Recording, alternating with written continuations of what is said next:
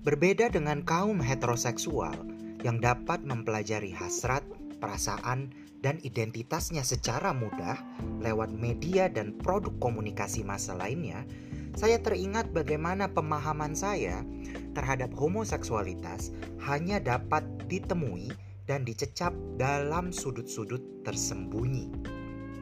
Misalnya, istilah DVD putih digunakan pada pertengahan tahun 2000-an untuk merujuk pada DVD bajakan film porno gay yang dijual di lapak pasar Glodok.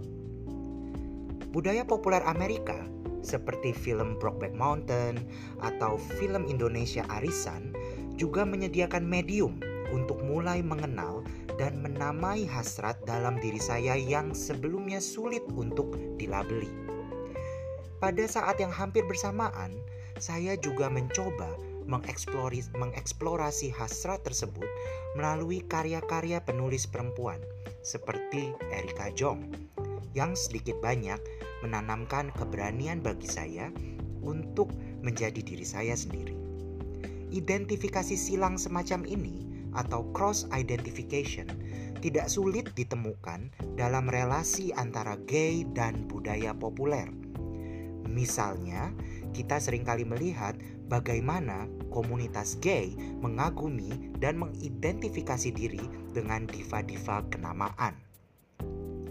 Di bawah gemerlap kota Jakarta, kafe, restoran, festival film, juga klub malam khusus gay yang beberapa sudah tak lagi beroperasi saat ini, merupakan bilik-bilik yang mengizinkan sebuah dunia beserta hubungan sosial yang tidak normatif bisa mewujud untuk sementara waktu. Ruang publik tunduk dan dikelola berdasarkan logika heteroseksualitas. Karena itu, banyak sekali komunitas queer yang mencoba menciptakan dunianya dalam sudut-sudut yang tersembunyi. thank you